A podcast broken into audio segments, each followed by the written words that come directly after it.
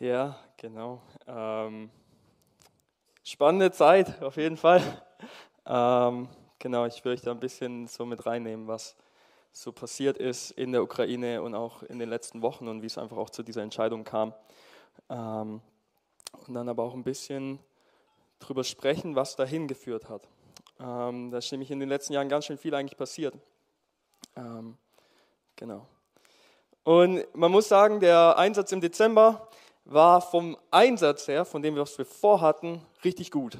So, mich haben viele danach gefragt, so, hey, es war ja vom Gebet relativ entspannt, wenig Herausforderungen, wenig Probleme oder so. Und auf der einen Seite stimmt es. So, wir konnten das tun, was wir tun wollten, ohne ähm, groß Probleme auf den Straßen zu haben oder so.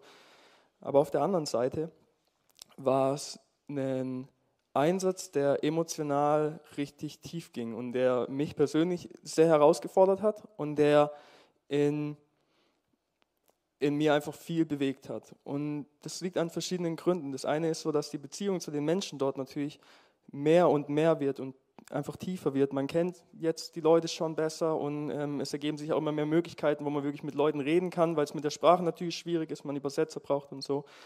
Ähm, aber man konnte dieses Mal, haben sie nochmal viel mehr erzählt und, und ja, man konnte einfach spüren, wie es ihnen geht. Und die Situation ist allgemein einfach angespannt und das merkt man dort. Ähm, so, es ist seit anderthalb Jahren Krieg und gerade geht es nicht vor, nicht zurück. Es ist einfach Stellungskampf und es ist so ein ständiges, ähm, so ein ständiges, ständiger Beschuss, ständig Luftangriffe, ständig ähm, hört man Sirenen oder kriegt auf dem Handy die Meldung, dass äh, wieder Luftalarm ist und diese ganzen Sachen und du, du merkst, es geht nicht vor, nicht zurück und die Menschen sind einfach angespannt, weil man nicht weiß, was kommt, was passiert. Und als wir dort waren, der erste Tag, ähm, da waren wir in Hostomel, das ist in der Nähe von Kiew. Ähm, und ich bin irgendwann früh morgens aufgewacht und du hast gehört, wie quasi Geschosse aus der Luft abgefangen wurden. Und wo man einfach merkt, okay, ja, da ist wirklich gerade was am, ähm, einfach, da sind Angriffe da und es ist nicht einfach ein ruhiges Leben. Und der eine von den Diakonen aus Hostomel ist mit uns danach auch ähm, in die anderen Städte gefahren und er hat uns jeden Morgen hat er uns ein Bild gezeigt und so eine Grafik, wo gezeigt wurde, wie viele ähm, Geschosse diese Nacht auf Kiew geflogen sind und wie viele abgefangen wurden. Und er hat gesagt, seine Familie war jede Nacht im Keller und hat dort übernachtet, oder fast jede Nacht im Keller. Und gleichzeitig, als wir in Vinica waren, wurde der, einer der größten Netzbetreiber in der Ukraine gehackt und die Leute, 23 Millionen Ukrainer, hatten kein Netz mehr. Und es hat einfach das bringt einfach noch mehr in diese Spannung rein. So plötzlich, du kannst nicht mehr kommunizieren und äh, es ist alles, alles so, noch so ein Ding, was nochmal das Leben anstrengender macht.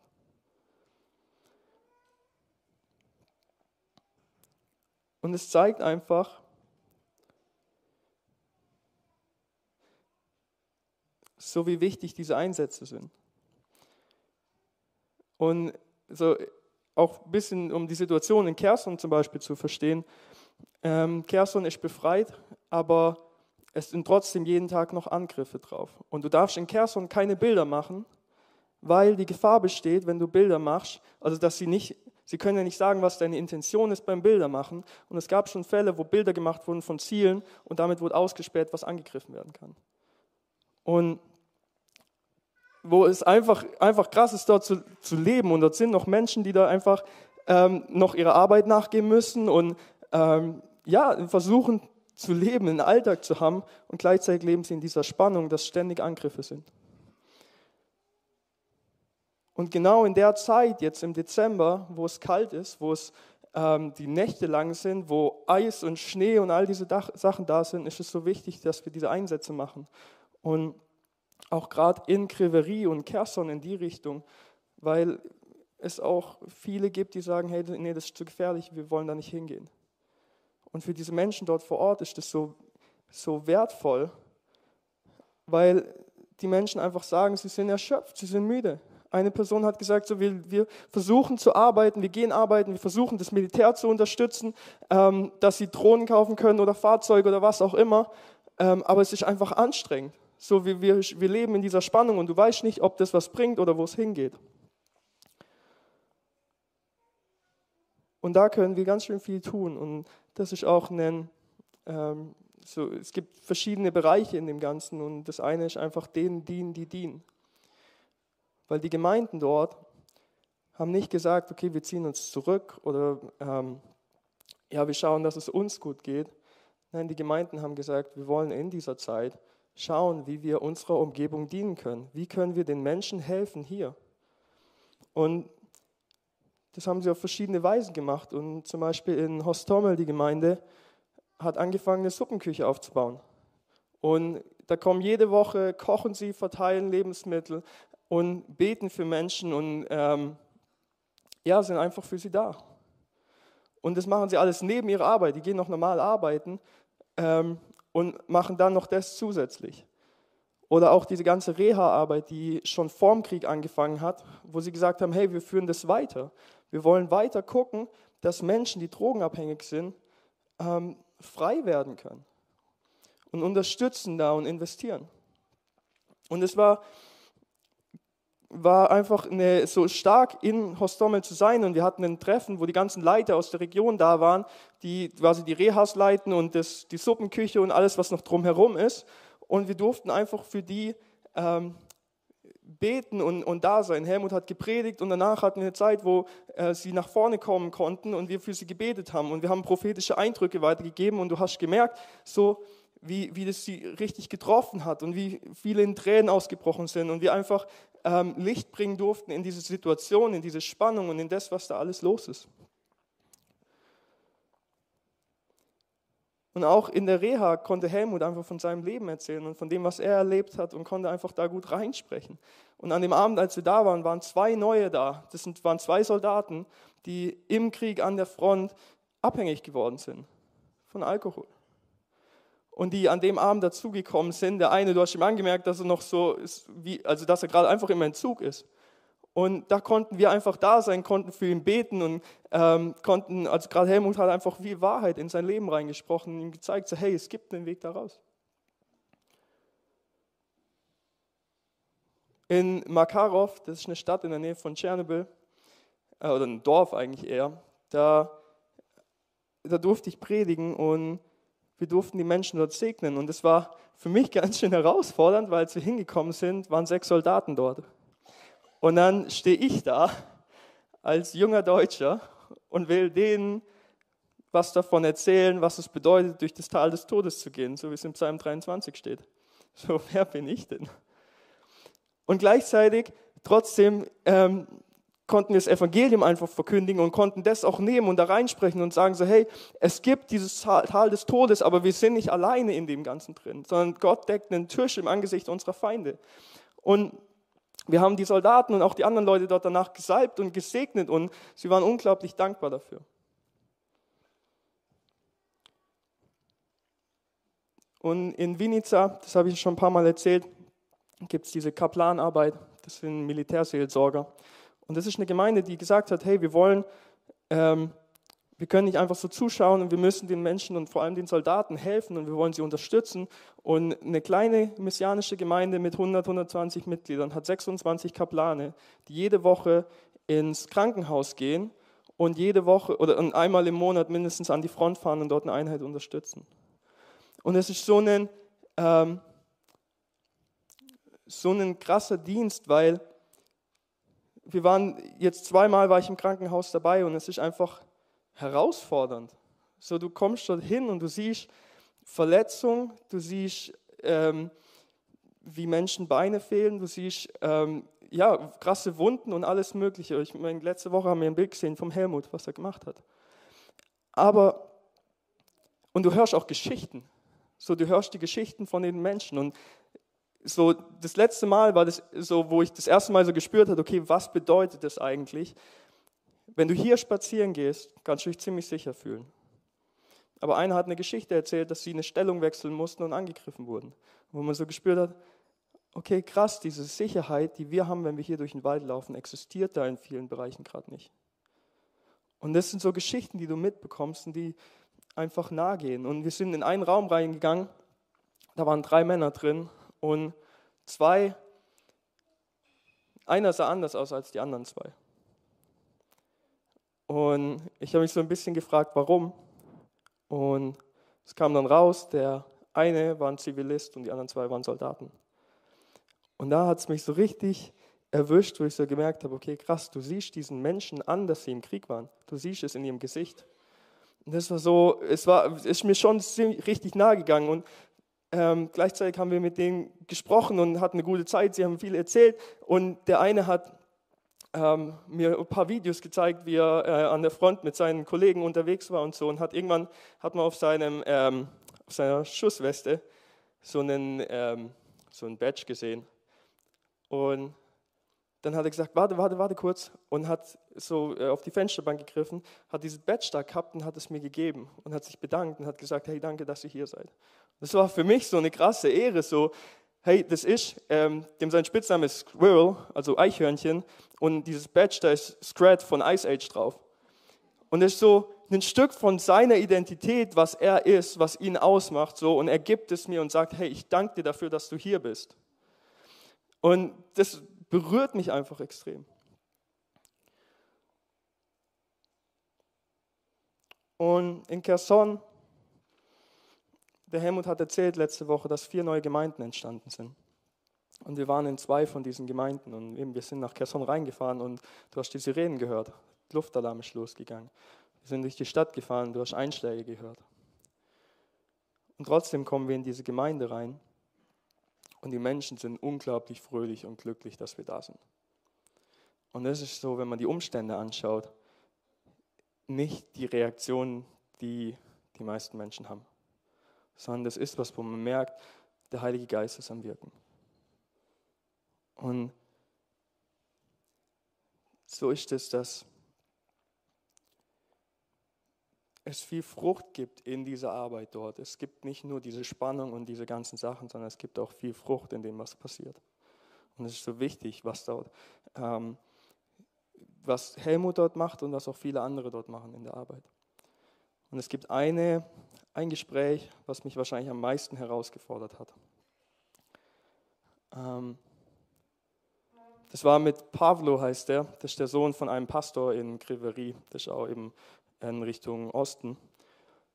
Und er hat gesagt, er war mit einem Evangelist an der Front und hat dort übersetzt. Und es war, sie konnten das Evangelium verkünden, sie konnten ähm, ja einfach das Wort Gottes teilen. Und das ist so, keine Ahnung, zwei Monate her ungefähr. Und diese Einheit gibt es nicht mehr. Wo es einfach ein anderer Umstand dort gerade ist zwischen Leben und Tod. Es kann sein, dass du Menschen triffst, die du am nächsten Tag nicht mehr treffen kannst. Und das hat mich einfach ziemlich krass berührt und getroffen, wo ich so gemerkt habe, okay, es ist, ähm, dort ist gerade ein Auftrag oder dort ist gerade was, was, was einfach extrem wichtig ist und was, ähm, was mich einfach auch nicht loslässt und was mich auch nicht irgendwie, was mich herausfordert, einfach zurückzukommen und nicht drüber nachzudenken und nicht zu überlegen, was bedeutet es. Und das sind viele Herausforderungen, aber auch Früchte und das äh, wühlt mich einfach auf oder berührt mich und genau da ist einfach die Frage für mich gewesen, okay, was bedeutet das? Was will Gott mir damit sagen? Und dafür habe ich mir bewusst Zeit genommen, zu Gott zu fragen, weil es natürlich auch nicht darum geht, einfach aus einer Emotion, die man erlebt. Und es ist klar, dass man bei sowas so Emotionen oder tiefere Emotionen erlebt. Und es geht nicht darum, einfach nur aus dieser Emotion zu handeln und zu sagen, oh, jetzt muss ich da unbedingt hin und da ist so viel Not und ich muss helfen und ich muss das machen und so. Darum geht es nicht, sondern es geht darum zu fragen, okay Gott, was ist gerade der Weg, den du gehen willst? Ist das das Richtige? Ist das das, was dran ist? Ist das das, wo du mich gerade gebrauchen willst? Und dafür habe ich gebetet die letzten Wochen, auch mit anderen zusammen. Und es gab verschiedene Eindrücke, die mir Leute gegeben haben, auch schon vor dem Einsatz, wo ich gemerkt habe, okay, die kommen irgendwie zusammen. Und ein Einsatz war zum Beispiel, dass ich in, dass ein Fußstapfen, ein großer Fußstapfen im Schnee ist und ich werde reintreten, aber meine Füße sind viel zu klein. Aber dass der Heilige Geist den Rest auffüllt. Ein anderes war schon ein bisschen her, wo jemand zu mir kam und mich gefragt hat, hey, bist du Handwerker? Ich habe den Eindruck, du sollst nicht mehr Häuser bauen, du sollst Menschen aufbauen. Und dann im Gebet, jetzt gerade nach Silvester, habe ich Johannes ähm, 12 gelesen. Und dort sagt Jesus, wenn der Samen in die Erde fällt und stirbt, bringt er Frucht. Und wo ich so den Eindruck hatte, Gott sagt so, hey, du wirst in der Ukraine sterben, aber du wirst Frucht bringen. Das ist erstmal ein herausfordernder Gedanke, so, okay, was bedeutet das? Und es muss ja nicht den physischen Tod bedeuten, aber gleichzeitig ist trotzdem so diese Entscheidung zu treffen, ich will dorthin gehen, ist ein Stück weit auch vieles aufgeben, vieles zurücklassen. Und dann waren wir beim Leitergebet und Alicia hat ähm, über Epheser 2 gesprochen und die vorbereiteten Werke. Und hat dann die Frage gestellt, Jesus ist für dich gestorben und bist du bereit, für Jesus zu sterben? Und das war für mich so der Moment, okay, Gott fragt mich gerade wirklich, bin ich bereit, in die Ukraine zu gehen und dort zu sterben? In welche Richtung auch immer.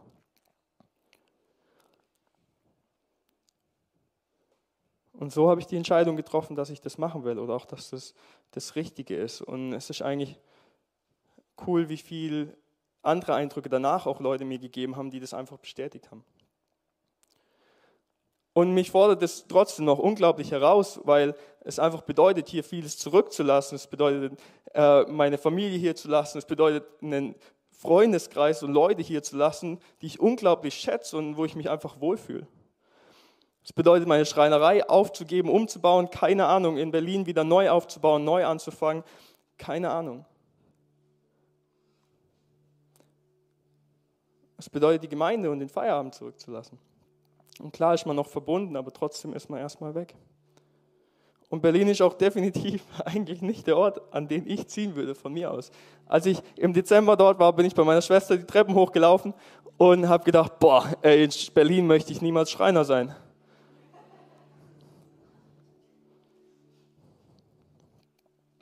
Aber ich will dem folgen, wo Gott mich hinführen will und will seinem Ruf folgen. Und in den letzten Jahren hat sich, wie gesagt, viel verändert, was das auch ein Stück weit vorbereitet hat. Und ich will euch das noch ein bisschen, will ich da noch ein bisschen mit reinnehmen. Weil beim letzten Einsatz im April hat sich für mich eigentlich die Frage gestellt, ob ich noch so Einsätze machen soll. Weil ich gemerkt habe, ich werde immer krank und mir geht es immer ultra schlecht. Ähm, und ähm, ich glaube, kann ich nachher spielen. Ich habe noch ein bisschen was zu sagen, sorry. Alles gut. Alles gut. Ähm, aber danke dir. Ähm, genau, ich habe mir da die Frage gestellt, soll ich so Einsätze machen, weil ich immer krank wurde, weil ich dachte so, hey, wenn mein Körper das nicht mehr aushält, so Sachen zu machen, was, was soll ich dann dort? Und dann komme ich zurück und da habe ich schon mal ein bisschen von erzählt, aber ich komme zurück und ich gehe in meine Werkstatt und ich erlebe, dass ewig viele Sachen kaputt gehen. Mein Material hat sich verzogen, bei einer Maschine hat sich was verzogen, eine Maschine geht nicht mehr, das passiert, meine Brille geht irgendwann noch kaputt und so, wo einfach so viele Sachen plötzlich so pam, pam, pam und ich plötzlich, weißt du, aus so einem Dienst zurückkomme, eh noch fertig und dann stehe ich vor so einem Trümmerhaufen. Und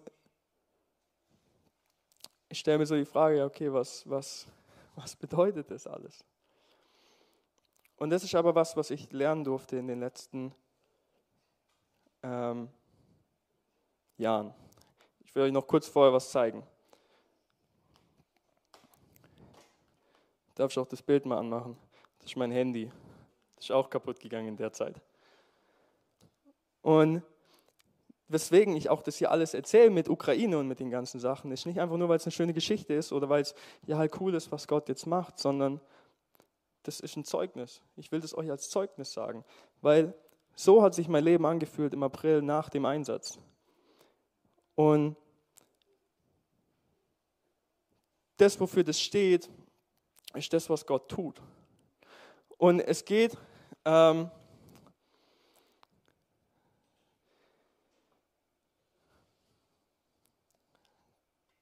Sorry. Weil dieses Ding stellt dir die Frage, okay, was, was bedeutet das alles? Wo soll es hingehen? Und da gibt es was, was mich immer begleitet hat oder was ich dadurch noch viel, viel mehr lernen durfte, viel, viel mehr verstehen durfte. Und das ist das, was es bedeutet, die Bedeutung von Bestimmung, Erwählung und Berufung. Wir wollen uns das kurz anschauen. Ähm, in Epheser 1, Vers 3 bis 5 steht es. Gepriesen sei Gott, der Vater unseres Herrn Jesus Christus. Gepriesen sei er für die Fülle des geistlichen Segens, an der wir in der himmlischen Welt durch Christus Anteil bekommen haben. Denn in Christus hat er uns schon vor Erschaffung der Welt erwählt mit dem Ziel, dass wir ein geheiligtes und untadeliges Leben führen. Ein Leben in seiner Gegenwart und erfüllt von seiner Liebe. Von allem Anfang an hat er uns dazu bestimmt, seine Söhne und Töchter zu werden. Das war sein Plan, so hat er es beschlossen. Und wenn wir uns da Vers 5 anschauen, hier steht, er hat uns dazu bestimmt, seine Söhne und Töchter zu werden. Wir sind geschaffen, um Kinder Gottes zu sein. Gott hat uns geschaffen, weil er uns liebt, weil er Gemeinschaft mit uns haben will und weil das die Wahrheit ist und das die, das Fundament ist für unser Leben. Wir sind ein Kind Gottes.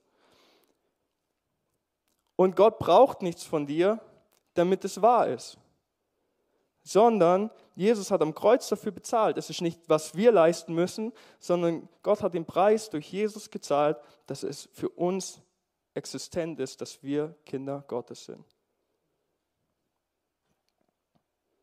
Und wir müssen nur erkennen, wir sind von ihm geliebt, wir sind gezeugt von ihm, und zwar, weil er Freude an uns hat.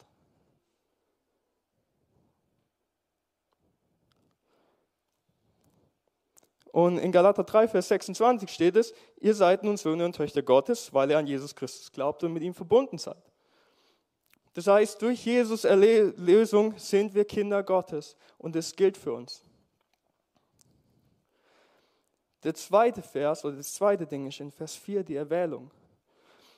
Denn in Christus hat er uns schon vor, der Erschaffung der Welt erwählt mit dem Ziel, dass wir ein geheiligtes und untadeliges Leben führen. Ein Leben in seiner Gegenwart und erfüllt von seiner Liebe. Weil wir sind erwählt als Braut Christi. Und du bist Teil davon. Du bist erwählt. Und du sollst ein heiliges und untadeliges Leben führen. Aber was bedeutet das? Wir sind nicht, ähm, dass wir uns anstrengen müssen, das zu tun, sondern ähm, in Epheser 5 steht es, dass Jesus uns reinwäscht, uns ein reines Kleid gibt. Und eben nicht aus unserer Leistung, sondern weil Jesus das bewirkt. Und weil Jesus uns heilig macht, uns aussondert.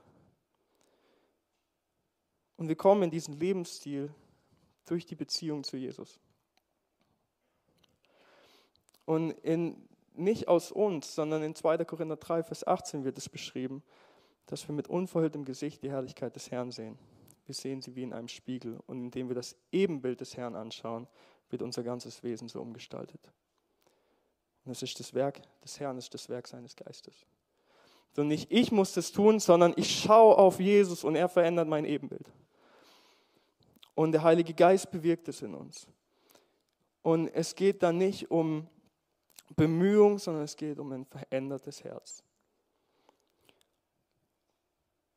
Und ich kann mich nicht in diese Richtung, ich kann nicht zu einem heiligen, untadeligen Leben kommen aus mir raus, sondern nur indem Jesus in mir wirkt, der Heilige Geist in mir wirkt. Und das sind beides Dinge, die Bestimmung und Erwählung, für die ich nichts leisten muss, sondern die ein Zustand des Seins sind. Gott sagt, du bist Kind Gottes und Gott sagt, ich erwähle dich. Und das ist eine Grundlage, auf der wir stehen können, weil es nichts ist, was die Umstände bestimmen, sondern es ist das, was Gott bestimmt. Es ist das, was Gott sagt. Und in so einer Situation, dass mein Leben so aussieht, ist das die Wahrheit, auf die ich mich stellen kann. Und ist das das, was wichtig ist. Nicht das, was um mich herum wütet, nicht das, äh, die Herausforderungen, die kommen, sondern dass ich Kind Gottes bin und dass Jesus mich erwählt und herausruft und will, dass ich einen gutes Leben führen, heiliges, untadeliges Leben führen. Und es tut auch manchmal weh. Gerade dieses heilige und tadellose Leben führen, das tut mal weh, weil Gott dort auch manchmal so reinspricht und sagt, hey, das ist nicht okay. Aber das ist die Grundlage, die wir brauchen, damit Berufung in unser Leben kommen kann. Weil Berufung ist das, wo das etwas tun dazukommt. Der Weg, den Gott mit uns geht. Und da kommen wir zu dem Vers von Epheser 2, Vers 8. Das ist das, worüber äh, Alicia auch gesprochen hat. Durch Gottes Gnade seid ihr errettet, und zwar aufgrund des Glaubens. Ihr verdankt eure Rettung also nicht euch selbst, nein, sie ist Gottes Geschenk. Sie gründet sich nicht auf menschliche Leistung, sodass niemand vor Gott mit irgendetwas Trost tun kann. Denn was wir sind, ist Gottes Werk. Er hat uns durch Jesus Christus dazu geschaffen, das zu tun, was gut und richtig ist. Gott hat alles, was wir tun sollen, vorbereitet. An uns ist es nun, das Vorbereitete auszuführen. Wir sind berufen, in Gottes Werken unterwegs zu sein. Und es gibt einen Auftrag, den wir haben. Es gibt verschiedene Aufträge, die wir haben. Wir haben den Auftrag, diese Welt zu bebauen. Das wurde Adam der Auftrag gegeben. Bebaue diese Welt, herrsche über sie, unterdrück sie nicht, das ist damit nicht gemeint, sondern schaff Struktur. Bau sie auf und lebe in dieser Welt mit Verantwortung und mach was draus. Und gleichzeitig sind wir Botschafter Christi und haben den Auftrag, was in Matthäus 28 steht, geht in alle Welt. Geht zu allen Völkern, macht Menschen zu meinen Jüngern, tauft sie auf den Namen des Vaters, des Sohnes und des Heiligen Geistes. Gleichzeitig sieht es aber unterschiedlich aus in unserem Leben. Das war bei, bei äh, Paulus zum Beispiel so, dass er zu den Heiden gehen sollte. Bei Petrus war es so, dass er zu den Juden gehen sollte. Bei Sam Alicia ist es so, dass sie hier sind. Beim Helmut ist gerade in Berlin. Es kann ganz unterschiedlich aussehen, weil es kann auch einfach bei dir auf der Arbeit sein. Dort, wo du gerade bist, kann es sein. Und dieser Auftrag ist ja allgemein für uns bestimmt. Und gleichzeitig gibt es dann aber auch Aufträge, wo du, oder Berufungen, die, die mehr einzeln sind, die mehr äh, so jetzt für eine Zeit sind oder für ähm, diesen Abschnitt oder jetzt in dieser Region oder eben genau auf der Arbeit oder in der Schule ähm, oder in deiner Nachbarschaft. Oder auch eine Firma aufzubauen, die andere Menschen unterstützen kann, wie auch immer. Da gibt es, Gott beruft auf ganz verschiedene Weisen. Und manchmal beruft dich Gott auch in das eine, um dich ins nächste zu führen. Und das ist das, was ich erleben durfte die letzten Jahre, weil es Gott mich in diese Selbstständigkeit geführt hat und in Herausforderungen und so immer wieder gesagt hat, es ist richtig. Und das dieses Fundament von, ich bin Gottes Kind und ich bin erwählt von Jesus, gefestigt hat. Und das die Vorbereitung vielleicht auch ist für das, was jetzt kommt. Ich habe keine Ahnung. Ich weiß auch nicht, ob ich dem gewachsen bin, aber ich will mich dafür entscheiden, mich darauf auszurichten, dass ich Gottes Kind bin und dass Jesus mich erwählt und will in dieser Grundlage der Berufung folgen, die Gott hat für mein Leben. Weil ich aus meiner Kraft schaffe es nicht. Ich schaffe es nur, wenn ich dieses grundlegende Fundament habe, auf das ich mich stellen kann.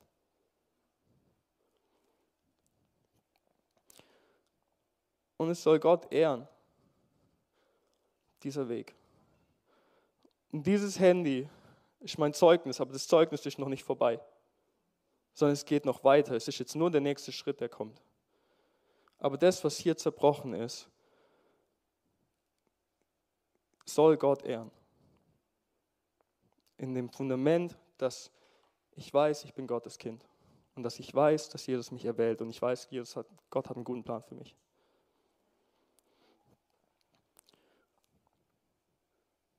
Und wir wollen das praktisch machen, weil dass wir Kinder Gottes sind und diese Erwählung ist für uns gesichert durch das Sterben von Jesus am Kreuz. Und wir wollen gemeinsam Abendmahl feiern. Und ihr dürft gerne schon mal verteilen.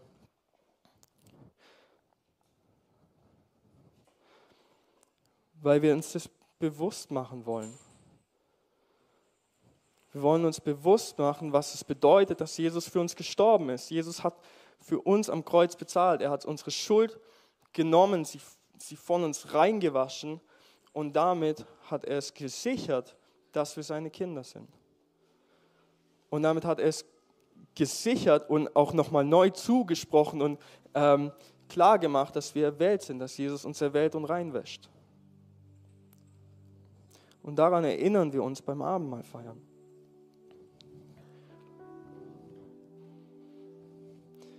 Wir haben freien Zugang zum Vater durch Jesus. Und während es ausgeteilt wird, denkt einfach mal schon mal darüber nach. Nehmt euch die Zeit und überlegt so,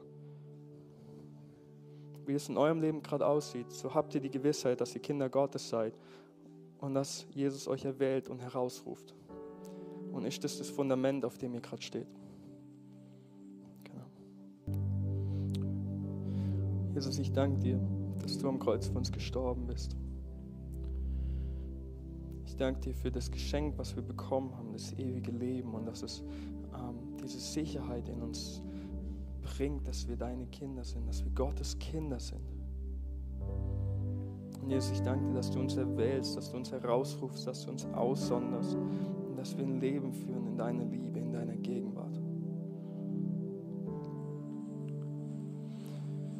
Ich danke dir für den Preis, den du bezahlt hast, dass wir es nicht leisten müssen, sondern dass wir in dieser Gewissheit leben dürfen und uns darauf stellen dürfen, dass alles andere unwichtig ist, aber diese Sicherheit einfach da ist und bleibt.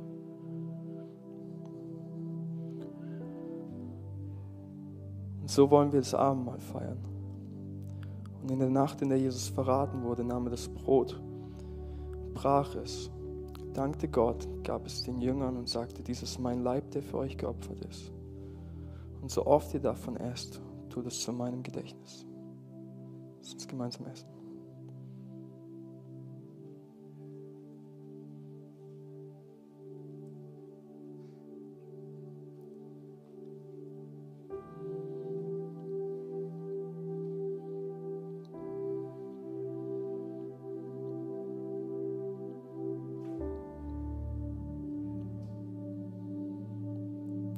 Nach dem Mahl nahm Jesus den Kelch,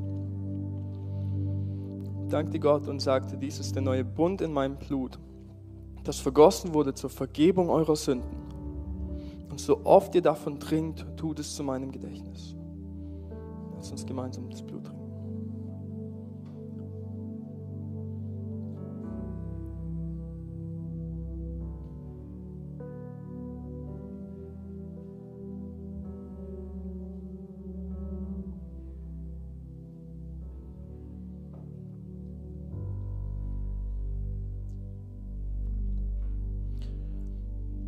Herr Jesus, und wir wollen uns bewusst auf dieses Fundament stellen und wollen unseren Weg nicht gehen aus unserer Kraft, sondern in dieser Gewissheit, in dieser Gewissheit mit dir verbunden zu sein, heilig gemacht zu werden und deine Kinder sein zu dürfen, Gott.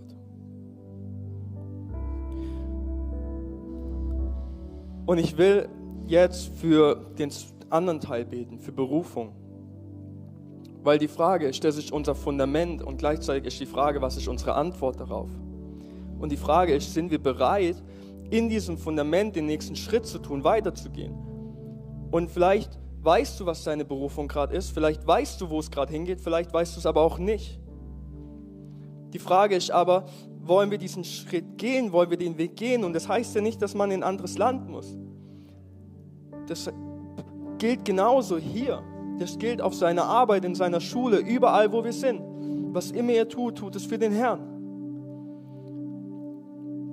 Und deswegen frage ich euch, wollt ihr den Schritt tun, wollt ihr damit dabei sein und in die Berufung hineinkommen, die Gott für euer Leben hat, noch weiter drin wachsen, euch ausrüsten lassen und alles, was passiert, was jetzt gerade vielleicht an schwierigen Umständen auch da ist, nehmen, vor Gott hinlegen und sagen, Gott, nimm das und mach was draus, was deinem Reich, für dein Reich wirksam ist, was dein Reich baut und unterstützt.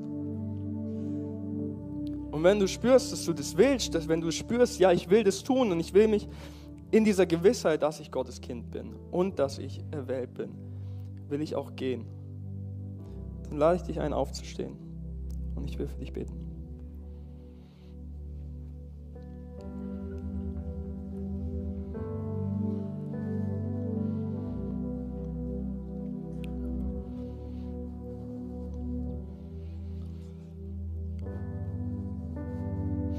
Gott, ich danke dir, dass du groß bist. Ich danke dir, dass du gut bist, dass du treu bist, dass du gute Pläne für uns hast. Und Gott, du siehst jede einzelne Person in diesem Raum, du siehst jede einzelne Menschen, der hier steht und du siehst, wo jedes einzelne Herz darauf ausgerichtet ist, dir zu folgen und zu sagen, ja Gott, ich will in diesem Fundament, was du mir gibst, will ich laufen in diesem Leben. Und ich will auf dich hören, ich will schauen, wo du mich hinführst. Ich will ähm, dein Reich bauen, ich will dir nachfolgen und ich will mich hingeben, ich will mir, dir mein Herz öffnen. Und ich will, dass es vorwärts geht, dass dein Reich vorwärts kommt, dass Menschen errettet werden, dass diese Welt bebaut wird und Ordnung, Strukturen geschafft werden. Und ich will dort sein, wo du mich haben willst. Und ich will mich einsetzen mit den Dingen, die ich habe, die in mein Herz gelegt wurden. Du siehst jeden Einzelnen, Gott, und du hast für jeden Einzelnen hier einen Plan, der unser Verstehen übersteigt und der uns noch viel tiefer hineinführt in unvorstellbare Dinge, Gott. Und ich danke dir dafür und ich will jeden Einzelnen hier segnen. Ich will dich segnen, dass du in den Werken wandeln darfst, die Gott für dich vorbereitet hat und dass du erleben darfst, wie du auf sicheren ähm, Boden stehst und dass Türen aufgehen, durch die du gehen sollst. Auch wenn es herausfordernd aussieht, auch wenn es anstrengend ist, auch wenn es Kraft bedeutet. Gott geht mit dir durch diese Türen, er öffnet diese Türen und er führt dich in das Land, das verheißen ist. Und ich will euch segnen, dass ihr in diesen Wegen wandeln dürft, dass ihr merkt, dass Gott Dinge vorbereitet und dass ihr merkt, dass Umstände sich dem beugen, was Gottes Wille ist und dass ihr in dieser Gewissheit laufen könnt, dass ihr Kinder Gottes seid und dass ihr erwählt seid zu einem Leben, was heilig und untadelig ist. Und dass ihr erlebt, dass der Frieden des Herrn mit euch ist. In allem, was ihr tut. Auch wenn die Umstände und euer Leben und die Dinge drumherum was anderes sagen. Segne ich euch, dass ihr darin laufen dürft und dass Gott seinen Weg offenbart und euch in den Dingen führt, wo er euch gerade eingesetzt hat. Und Gott, ich danke dir, dass du so groß bist und dass du Geschichte schreibst. Egal wie zerbrochen unser Leben ist, egal wie unser Leben aussieht, egal was wir können und was wir nicht können. Du schreibst Geschichte. Und da wollen wir hin, dem wollen wir nachgehen. Danke Gott.